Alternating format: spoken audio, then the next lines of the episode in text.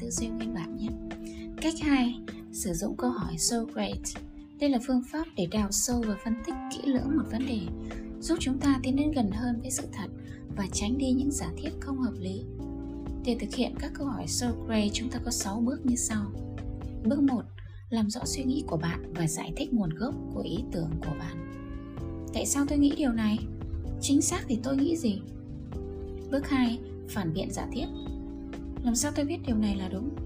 Nếu tôi nghĩ ngược lại thì sao? Bước 3. Tìm kiếm bằng chứng. Có điều gì để đảm bảo cho việc này? Nguồn dẫn chứng ở đâu?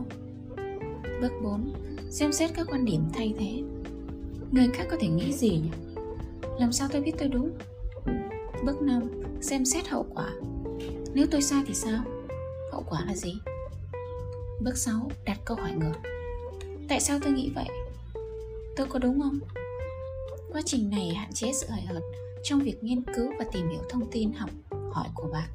Sử dụng những câu hỏi Socrates giúp bạn tiến đến gần hơn với sự nguyên bản và cách vận hành thực sự của vấn đề. Nguyên tắc này cũng nằm trong những phương pháp tư duy phản biện, Critical Thinking. Cách 3. Phân tích năm whys Phân tích năm whys cũng là cách chúng ta đặt câu hỏi tại sao trước một vấn đề. Số 5 là con số trung bình để tạo đặt ra các câu hỏi phản biện.